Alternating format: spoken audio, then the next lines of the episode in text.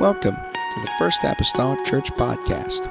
Our church mission is to love as God loves, showing compassion to every soul, thus winning those souls and equipping them to be sent out to plant and to harvest.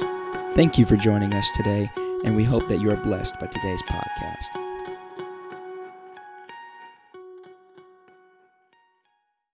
a little bit like here of late. Um, you know, a shepherd that seems like I'm constantly coming to the pulpit that's trying to keep the sheep encouraged, you know, and uplifted, uh, which which which is a responsibility, you know, to do.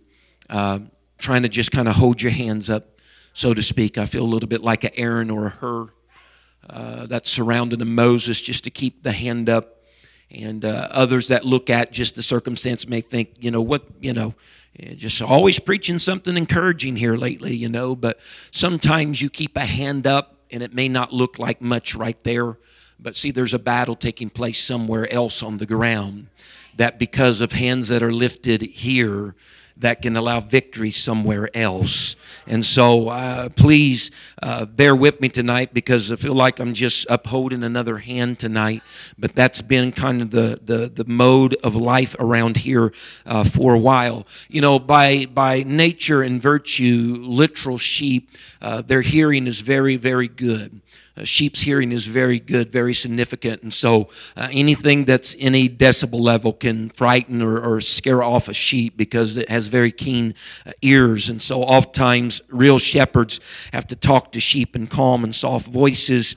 And yet I understand tonight as well. I am not ignorant, okay? Uh, I might be stupid, but I'm not ignorant. Uh, but uh, one thing is for sure, and that is this I've learned that whenever I've done studies about literal sheep, and that's if, if they won't stand, if they won't stand, whenever there's opportunity to stand, it's probably because the sheep is in pain.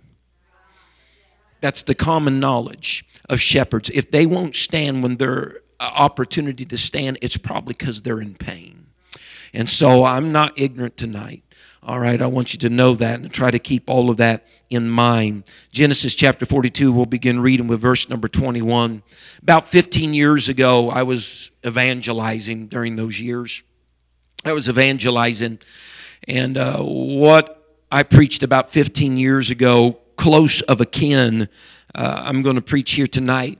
I was preaching in a church in Florida uh, at that time, and uh, the man that was there at that time had just recently taken a pastorate there, had just come from another pastorate in another state that had ended quite horribly, abruptly.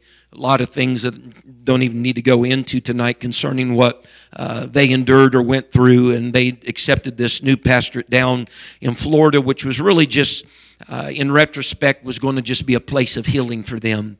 And uh, God sent me as an evangelist through uh, that state of Florida to a pastor's and pastor's wife that was world was just totally in shambles and uh, constructed my heart around something that's close of a kin that I'm going to share with you tonight.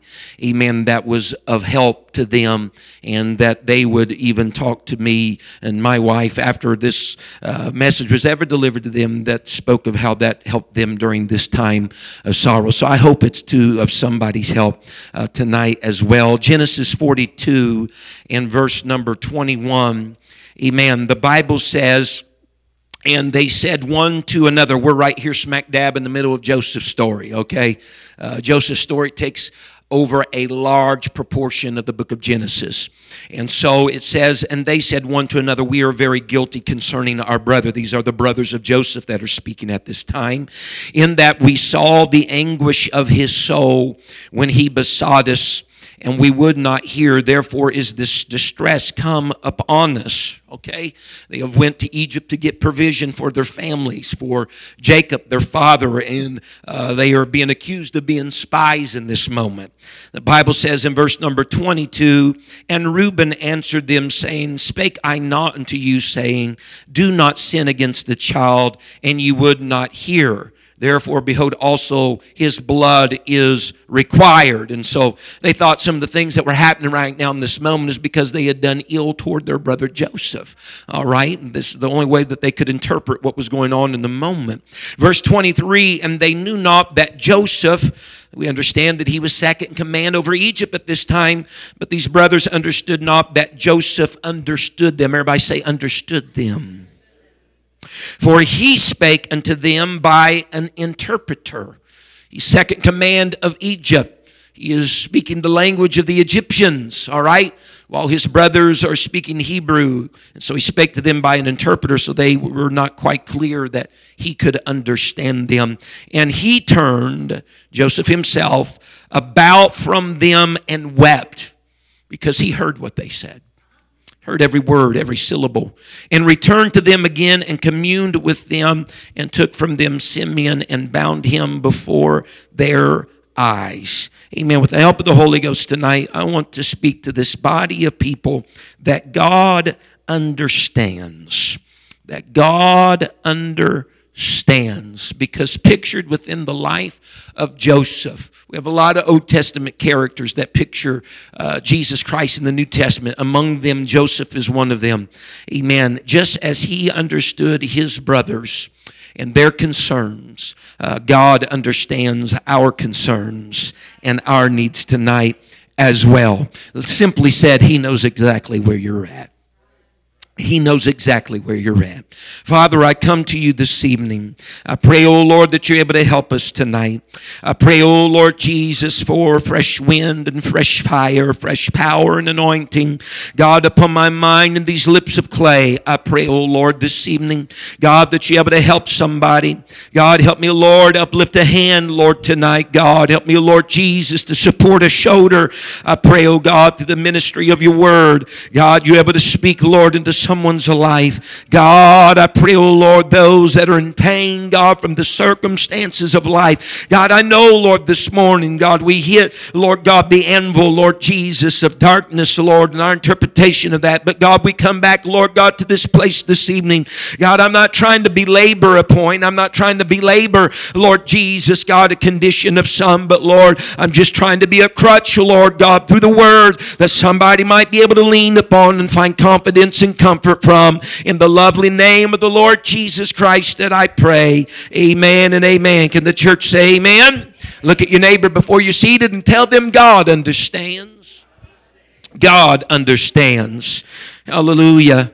Amen. Again, I'm not trying to. I hope. I hope everybody's okay with me here for some time. That's been trying to encourage and uplift weak hands and feeble knees around here. But uh, uh, I don't want to be redundant. But at the same time, I, as I said, I'm not ignorant. All right, I'm not ignorant, and so we deal with all these different circumstances of life, and you can label it as it may be for your own life. You know, there's time that uh, parents may even lose their infant child uh, to a premature birth, which would be just horrific. There's times that families stand at the graveside and the coffins of, of, of loved ones who perhaps struggled with some type of terminal illness and was taken too quickly or too soon from them. There's other times that there's families, wives, and husbands that sit down at their kitchen table and maybe even through the past, you know, few uh, years or months that they embrace one another and they're weeping over perhaps some of the current loss of a well paying job or a downsizing of a company, or perhaps there's some type of demotion that takes place for whatever the reason may be. There's other circumstances that arrive in people's life. There's, there's people that, that have marriages that emerge into trouble and difficulty. And so the vice, if you will, of, of circumstances of life enters in and we become overwhelmed uh, we become overburdened, if you will, with what circumstances of life would give unto us. There's times that there can be siblings that might even blame themselves or, you know, another sibling's suicide or a taking of their life. All of these things that come about represent just a small section or snapshot of what really takes place in our lives real life circumstances. It, I don't. I, I want to be a, a, human here for a moment and touchable, if you will. Uh, not every day is a good day. Not every month's a good month. Not every week's a good week. There are literal times that we're keeping our head just above water. And all too common at times, we have these type of circumstances that are interrupting our otherwise joyful lives, peaceful lives, you know, lives of laughter and lives of lightheartedness. But then comes in these type of circumstances. And it's in these moments, you know how it is. It's people people that's just being kind. It's people that's just trying to, you know, uh, put themselves in arms around the awkwardness of what you're going through and of what you're facing.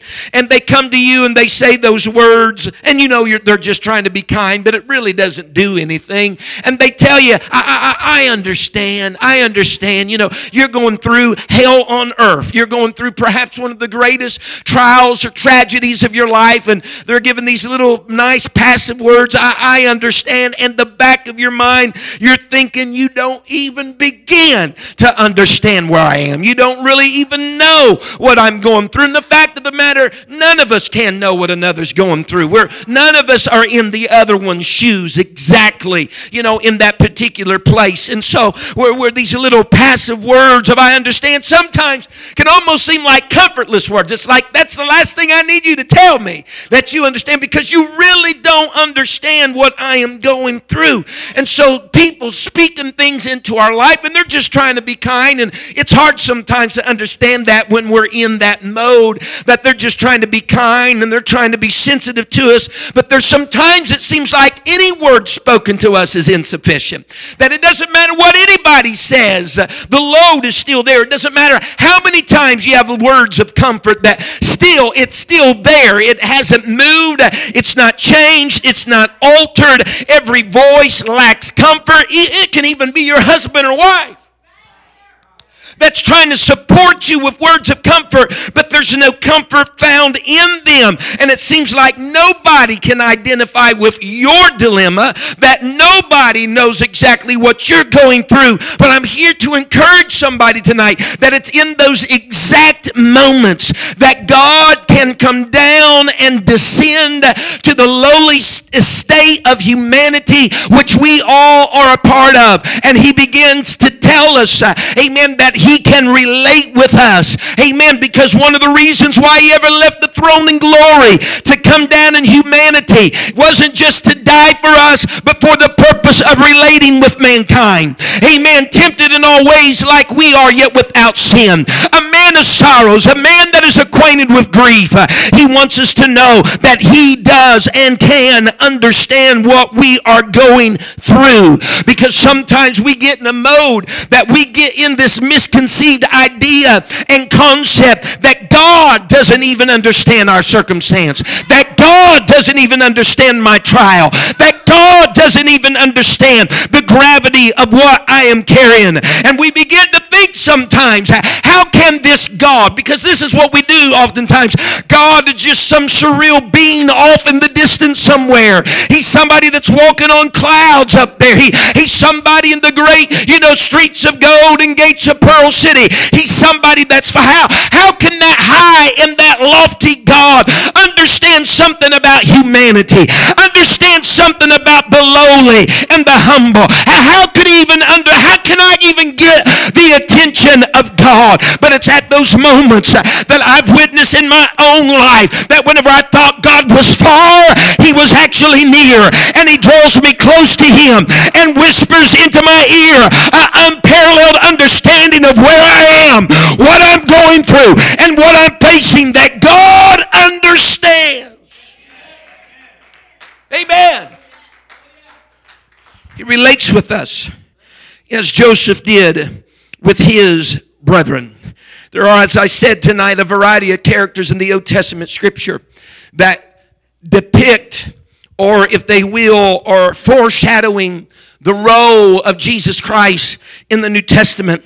Some of their lives, more distinct than others, foreshadow the role of Jesus Christ such as the life of David. There's certain things and aspects about the life of David that foreshadows the Lord's life. There are others in the Old Testament script whose lives, amen, if you were to trace them, somewhat foreshadow the role of Jesus Christ. But there perhaps is none better that does this foreshadowing of the Old Testament to the New Testament of the Lord Jesus Christ than Joseph's life. It's a life that we need to take in consideration of evaluation of how we can see Jesus in the life, amen, of Joseph. When you begin to consider Joseph of the Old Testament scripture, which again, a good portion and majority of Genesis was written about his story, we understand that Joseph suffered persecution from his very own brothers, right? Some are saying kill him, others are saying let's sell him. And the general consensus was this whenever it was all said and done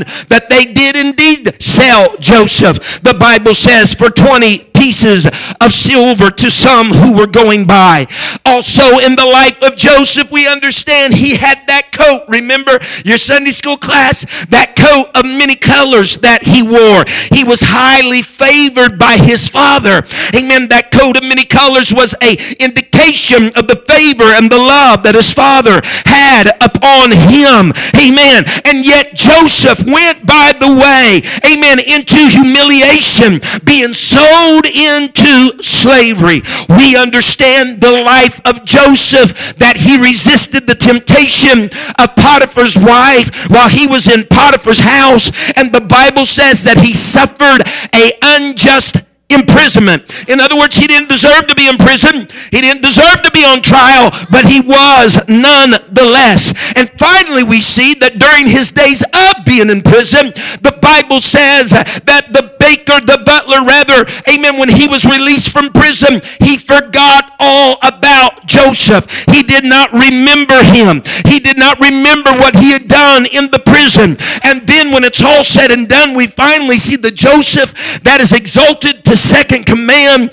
of Egypt, amen, only under Pharaoh. And he understand from his life that Joseph was one then that forgave those who at least in spirit had put him to death. Amen. Amen. Someone say amen. And these same people that he forgave were the ones then that looked to him, being the Savior, if you will, of their time due to a famine that was in the land, and they looked to the same man for relief, for provision, lest they perish. Now, you tell me how that doesn't picture your Lord and Savior Jesus Christ. Because in certain areas and degrees, uh, Joseph typifies the Lord who likewise suffered persecution from his very own, the Jews. Uh, Judas would betray him, Peter would deny him, all would flee from him. Uh, amen. He suffered from his own. That was a close circle of his. Judas would sell him for 30 pieces of silver. Jesus, the Bible says in Scripture and over and over that he was highly favored of his father. And he went through humiliation also, being nailed to a tree. For the Bible says, Cursed is everyone that is strung up or nailed to a tree. Jesus was tempted likewise in his garden of Gethsemane. Occurrence. He says, Lord, if it be possible, let this cup pass from me. Nonetheless, not my will, but thine be done. He suffered an unjust crucifix. He went through an unjust trial. He was he went through an unjust trial. He was not guilty. He was innocent, but he went through the trial nonetheless. And as we said this morning, he hung up on the tree, feeling forsaken and forgotten. My God, my God, why hast thou forsaken me? And yet all of these events were the preliminaries to his ascension. They were, if you will, the very crux of the beginning of his purpose and his promise. Someone say amen. And he would say from that cross, Father, forgive them, for I know not what they do. And now he stands after ascension, even before and after, as the door to the sheepfold. And if you are to be a part of his flock, the only way to be a part of it is to come through and by him. What are you saying? He's the Savior of the world. He's the one that everybody now looks to for provision, for safety, lest they perish. So he mirrors the life of Joseph. Amen. It's cold outside, but it's starting to get hot. Prior to our text, Joseph has just called his brothers spies. He has demanded of them to prove that you're not spies when you come back into my presence. He says, Bring your youngest brother with you so that I can verify these words of you saying that you are not spies. And if you will do this, I will save your lives. And so, as the brothers are hearing the whole scenario as Joseph sets it out, they don't recognize that's their brother. They see this as a man of power, they see this as a man of influence. But they cannot make the connection that he is one of their own. And so they begin to talk among themselves and they begin to accuse themselves in the presence of Joseph. Hallelujah. They don't recognize it's him and they start to think, you know what? We've done some bad things in our life. There's some bad things in our past that we have done. We you remember what we did to Joseph? You remember how that that wrongful deed of selling him and all that was done. And so here they are, they're receiving this interrogation from Joseph and they're thinking that maybe this man is going to harm us. He's a man of power a man of influence, perhaps he is going to harm us. Amen. Because somewhere in the past we harmed our own brother because somewhere in the past we treated unlikely toward our own brother. And maybe we're just reaping what we've sown. Maybe this is coming down the pike to us because of what we have done in the past. Amen to our brother. And the bible says plainly that they spoke to one another in the hebrew tongue. Amen. Because they did not suspect for one day or one moment that that man of power and that man of influence uh, could understand what they were talking about, or for that matter, understand what they were saying. They thought that man was a native of Egypt. They thought that man was born and bred in Egypt. He had the language of Egypt. He has the power and the influence of Egypt. Amen. That they could not grasp the idea that we can have a conversation right here about our past, what we've done, and he won't know anything of what we're saying or what we're talking about. But the fact the matter is this Joseph understood every single word that they were saying. Joseph understood the very moment that they were talking about as they seen him as a man of power and influence that was disassociated from them. He was a man of power and influence that was associated. My God. Oh, God.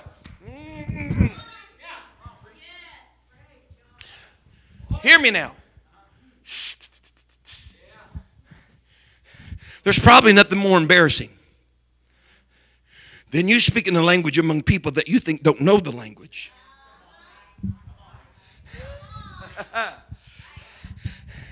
and then they say something to you within the tongue you think they don't know.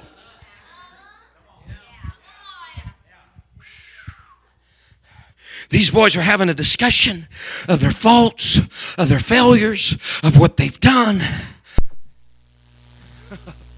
Because all along, Joseph has been using an interpreter, the scripture says. You know how it works.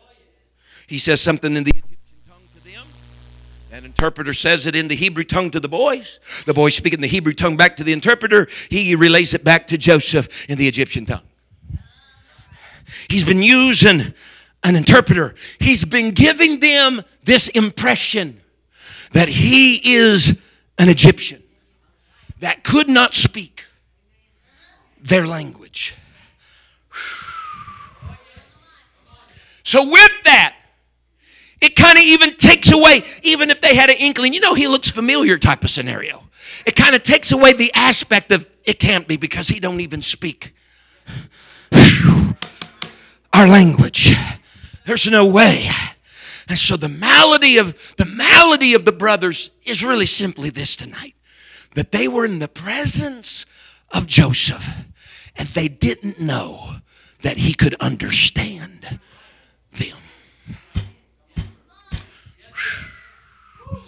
I can't tell you sometimes how we find ourselves at similar junctions Sister Roxana, that we're really in the presence of God and we don't think that he can understand us. He don't think we we don't think he can understand our pain. We don't think that he can understand the upheaval of what's going on in our life. We're in his presence, but we don't think that he can understand us. Can someone say amen? But Joseph did understand their words. He felt what they were feeling. Whenever they started talking about how they had done him years ago, all of those feelings had to rush back upon his life, remembering the day and the moment of his mistreatment. Amen. But in the same time that he remembers everything that took place in the moment, he's listening and hearing their sorrow right now. He's listening and hearing to their remorse right now. And that affects Joseph to the degree that the Bible says he had to dismiss himself from their presence and go aside over here and do a little crying and mourning himself. Why? Because he understood. He understood. What are you saying, Brother McGee? I'm saying some of you are having your time of remorse and sorrow and crying, but I'm here to tell you tonight God understands where you're at, and you're even causing God to cry because He has a heart of affection. Amen. For what's affected you, it's affecting Him. He's kind of dismissing Himself for a moment, and He's, he's just like, they just don't understand that I understand. They just don't get it that I get their language. They don't understand that we're associated. We have blood kinship. They just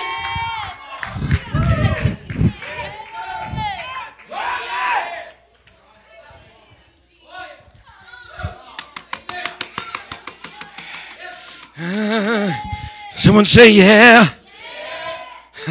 Identified with their feelings.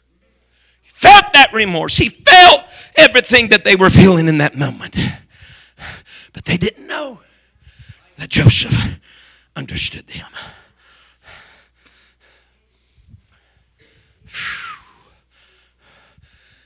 And just as they didn't understand Joseph, there's people today don't really understand how much God understands where you're at. Again, folks, Sister Adams, he was despised and rejected of men. He was, Isaiah said, a man of sorrows, acquainted with grief. I feel the Holy Ghost understands. He understands what it feels like to be betrayed by someone who was close to him. Woo! God understands. He knows what it feels like to lose and have the loss of a life of a dear friend like Lazarus and stand at his grave. God understands. He knows what it's like to feel weary and tired and thirsty and hungry. He's experienced all of that. He knows what it's like to receive love from someone in one minute and then be hated by the same person in the next minute. God understands. He understands every feeling of loneliness. He understands the feelings of anger. He understands the feelings of disappointment. He understands the feelings of frustration God understands. He's dealt with the pains of death. He's dealt with the pains of sorrow. He's seen the hurting. He's touched the sick. He's been there with the diseased in their misery. He's had compassion on them. God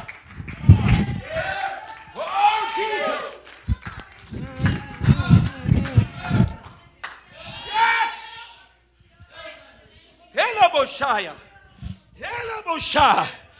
He understands. What are you saying? He's not some God afar off or aloof, some intangible being somewhere far away that he can't be reached by our concerns or reached by our situations. And for that matter, let me tell you tonight, there isn't a certain language you got to speak in order to get on the same frequency as God. Someone say amen. What are you saying? I'm saying he understands your prayer when you can stumble over your words and get three syllables out, and when all you got is groaning and crying, he understands. Or when you're well articulate in that prayer closet, it matters not. He understands.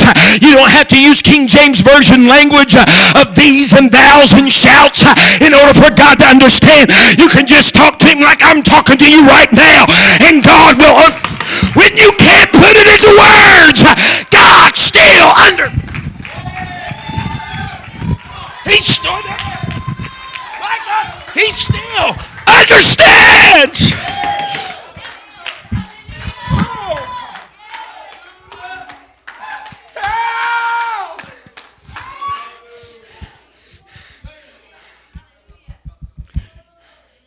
Woo!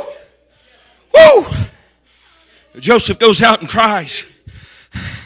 God, somewhere in a, sim- a sympathy, and might I say, even empathy,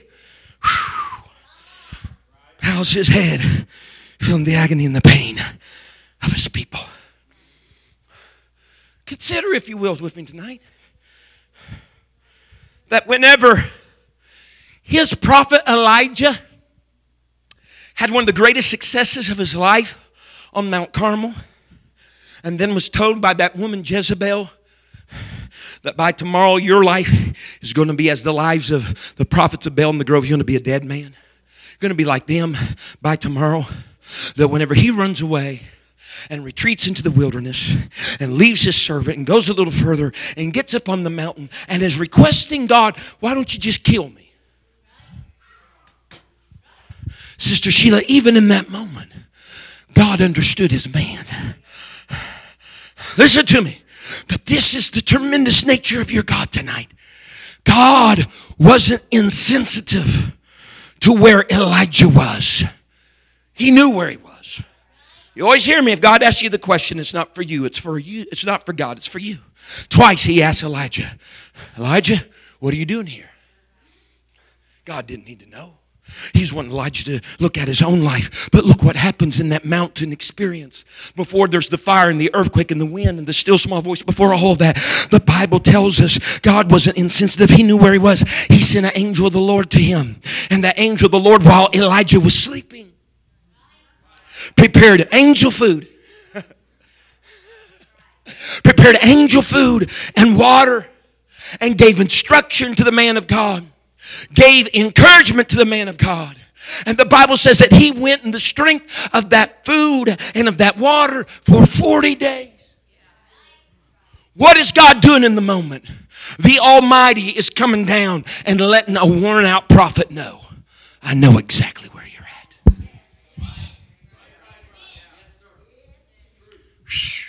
God's like, when you don't have when you don't have the strength or, or the energy or the zeal to even take care of yourself. I'm going to send bread. I'm going to send water. I'm going to give instruction and I'm going to breathe encouragement into you. I'm not here putting the hard hammer down upon what you've did because you heard Jezebel's word. No, no, no, no. He says, I want you to know I understand. I think I've said this before, but it bears repeating. Folks, it's okay to not be okay.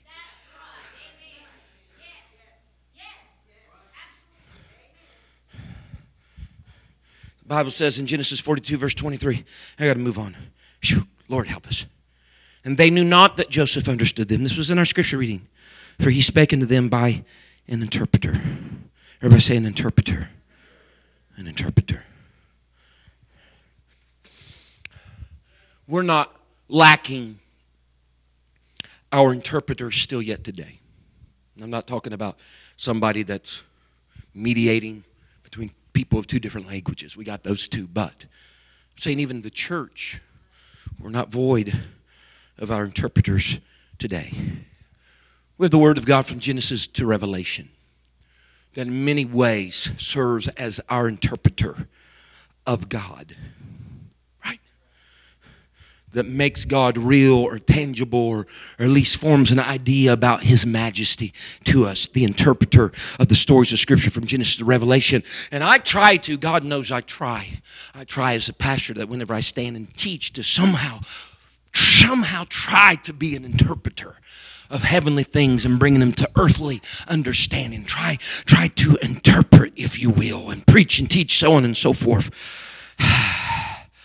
we find ourselves sometimes because of where we are in life, what's going on in life, that we even contend sometimes with these measures and ways that God speaks to us by His Word. Sister Roxanne, and even through the preacher, what are you saying? So we get confidence from reading the Word, we get confidence from hearing the preached Word of God.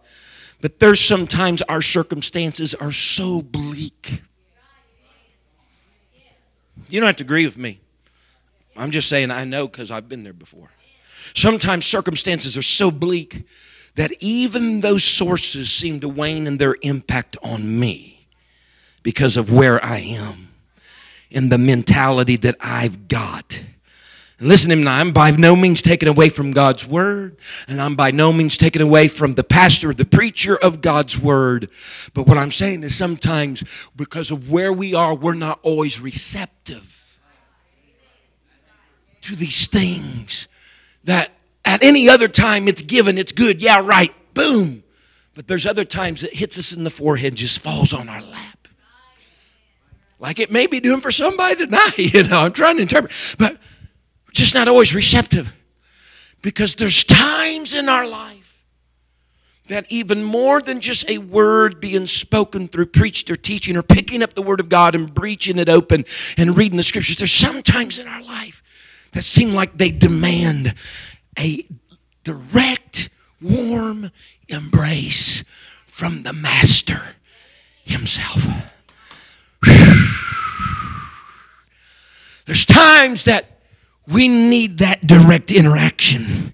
We need the confirmation outside of an intermediate interpreter that God,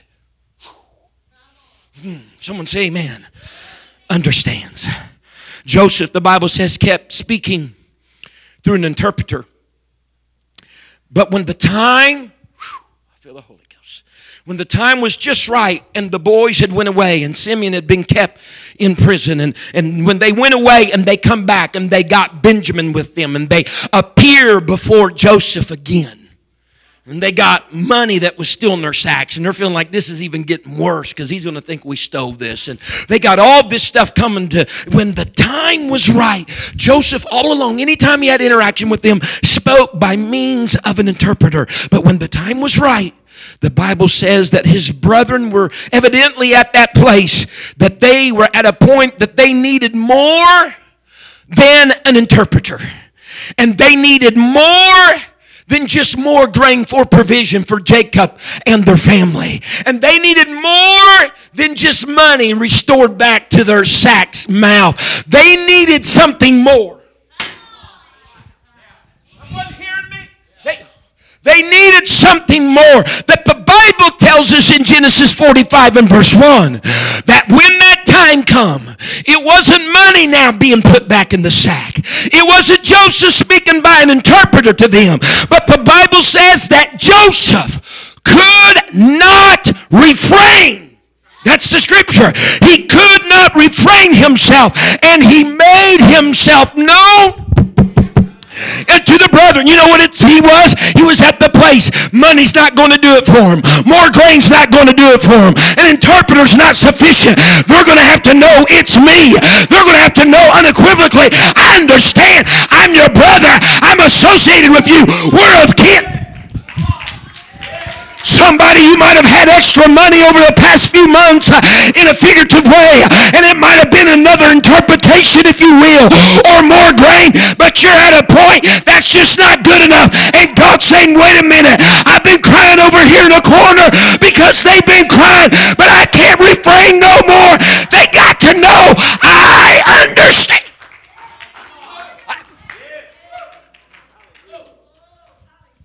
Woo! Someone say amen. He couldn't, he couldn't restrain himself. He made himself known unto his brethren. And what happened in that moment, money couldn't do, grain couldn't do, an interpreter couldn't do.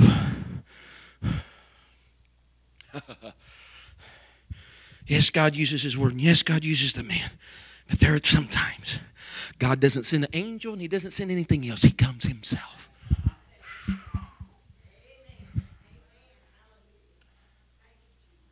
The Bible says in 1 Peter 5 and 7, I've preached these verses throughout my ministry. But 1 Peter 5 and 7, it says, casting, everybody say casting, all your care upon him, for he careth for you.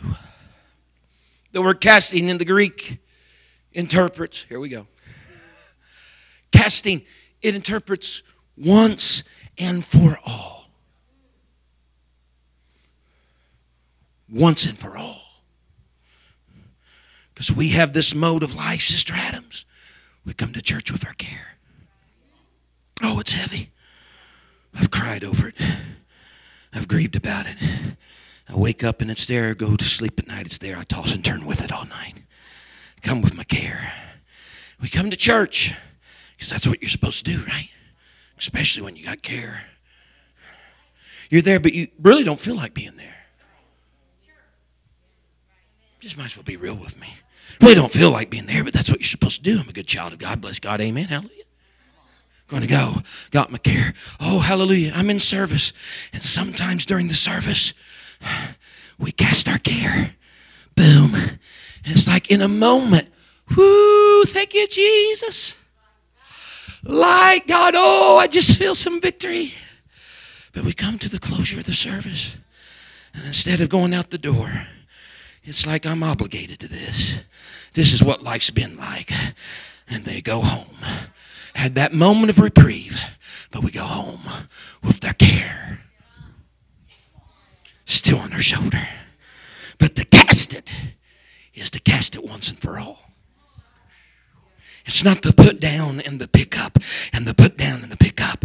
It's the put down.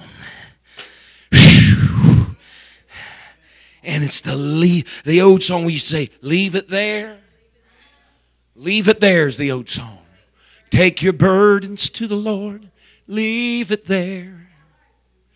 Trust and never doubt. He will surely bring you out. You just take your burdens to the Lord. Leave it there. Boy, that's a good old song, isn't it? Cast it upon him. The Bible says, For he careth for you. Someone say that with your voice tonight. He careth for me. We're in disbelief oft times of what we even say.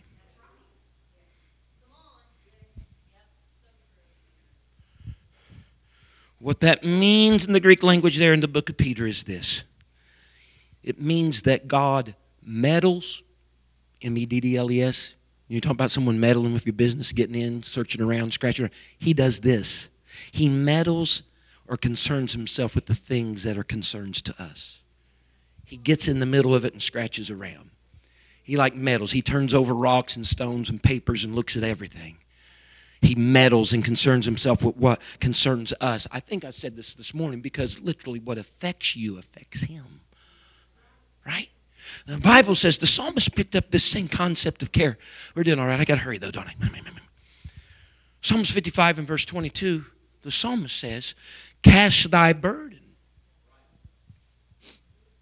upon the Lord. I like this verse because it kind of gives a little bit more clarity to what really goes on.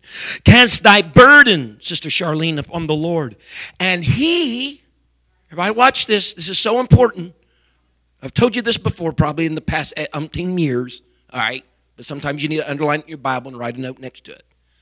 Cast thy burden upon the Lord, and he shall, everybody watch it, this is important, sustain thee. Now, Brother Gregory, it would seem to me that the proper wording would be cast thy burden upon the Lord and he will sustain it. What you cast upon him. That's not scripture. It says, Cast thy burden upon the Lord and he shall sustain thee. He shall never suffer the righteous to be moved. Whew, someone say, Amen. You know what that tells me, Bishop? That He doesn't only carry my burden, but He carries the one that was bearing.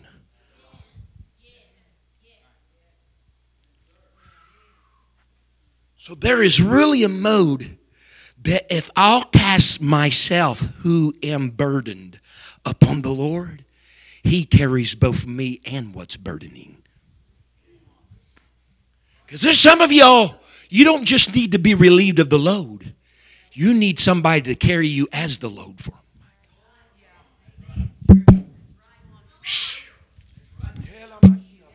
What are you saying? Because there's some things we carry sometimes, they bruise our shoulders, they cause woundings to our spirits. And just being void of the burden isn't good enough. I don't even have strength to walk because I've been carrying it so long. I need not just my burden carried, I need carried.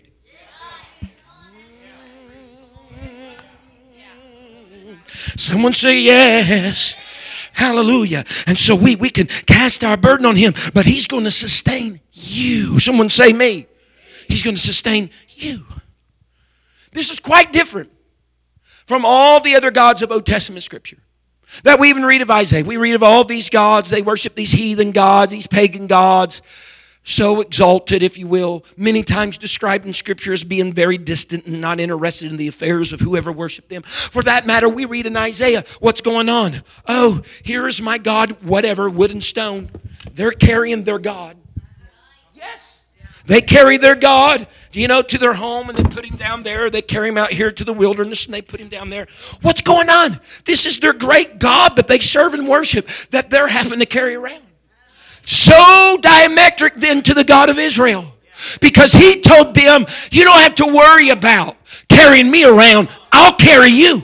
Look at it in Isaiah. It's right there. This is one of the ways in which I'm different from all the other gods of the world. People's toting their gods around, but with me, I tote my people around. I carry them. I carry their burden. I carry their guilt. I carry their shame. I carry their hurts. I carry their.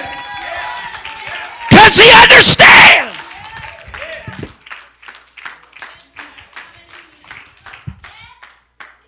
Let me pick my burden up for a moment and wipe my face. Throw it up. That is casting it. Psalms 14, verse 17. I know I got to end, folks. I know it. Psalms 14, verse 17. The, the psalmist says, But I am poor and needy. I love this. Yet the Lord thinketh upon me. Thou art my help and my deliverer. Make no tearing Oh my God. Is everybody doing okay? Can I, you know, only do this three times a week?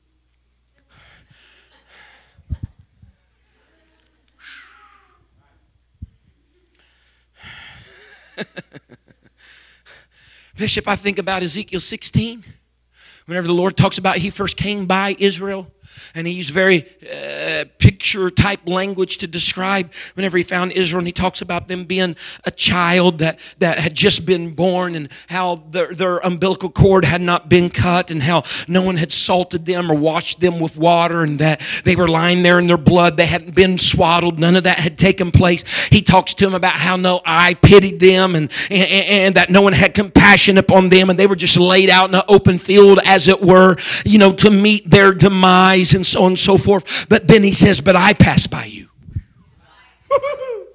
No, I pitied, pitied you, but then I passed by you and I seen you in your own blood. And what I did was, is that I, I, I caused thee to multiply as the bud of the field. And I brought increase to you and, and I adorned you. And when they didn't wash you, I washed you. And when they didn't swaddle you, I swaddled you. And I spoke life into you. I cleaned the blood off you. I washed you. I clothed you. I decked you with ornaments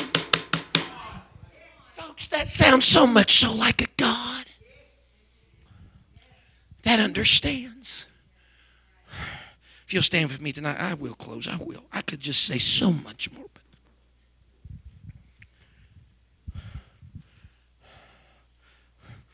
one writer said it like this because of our understanding, because our understanding is earthbound, human to the core limited, finite. We operate, ladies and gentlemen, in a dimension totally unlike our God, who knows no such limitations. We know, this is us, this is humanity. We know the now, but He sees the forever. And with that, my voice sometimes harmonizes with David's voice, Sister Grace, whenever he said and questioned, kind of statement question type of scenario. What is man, Lord, that thou art mindful of him? And the Son of Man that thou wouldest visit him. David goes through this mode and he says, I considered the heavens and I considered the works of your fingers. I considered the moon and the stars. What, he's, what is he getting? He's getting this grand picture, this lofty creator of God who's done all this. And he thinks, how in the world is he going to think on me?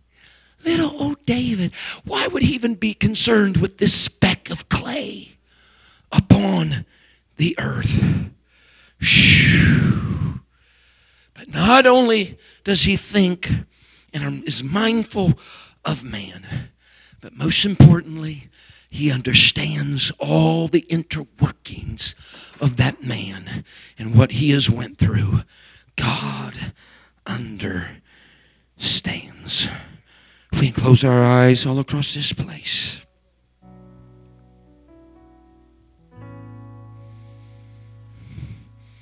There's been so much hurt and so much pain in people's life for the past several months. So much hurt, so much pain.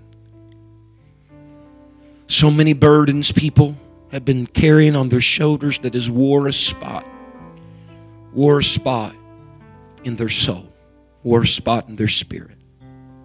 So many things that people have wagged their heads about, not understanding the why, not understanding the when, so many times.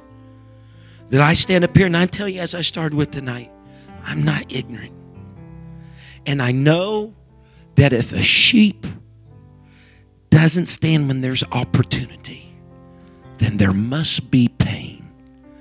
And I feel like this evening I'm dealing still yet with some people that's enduring still a lot of pain.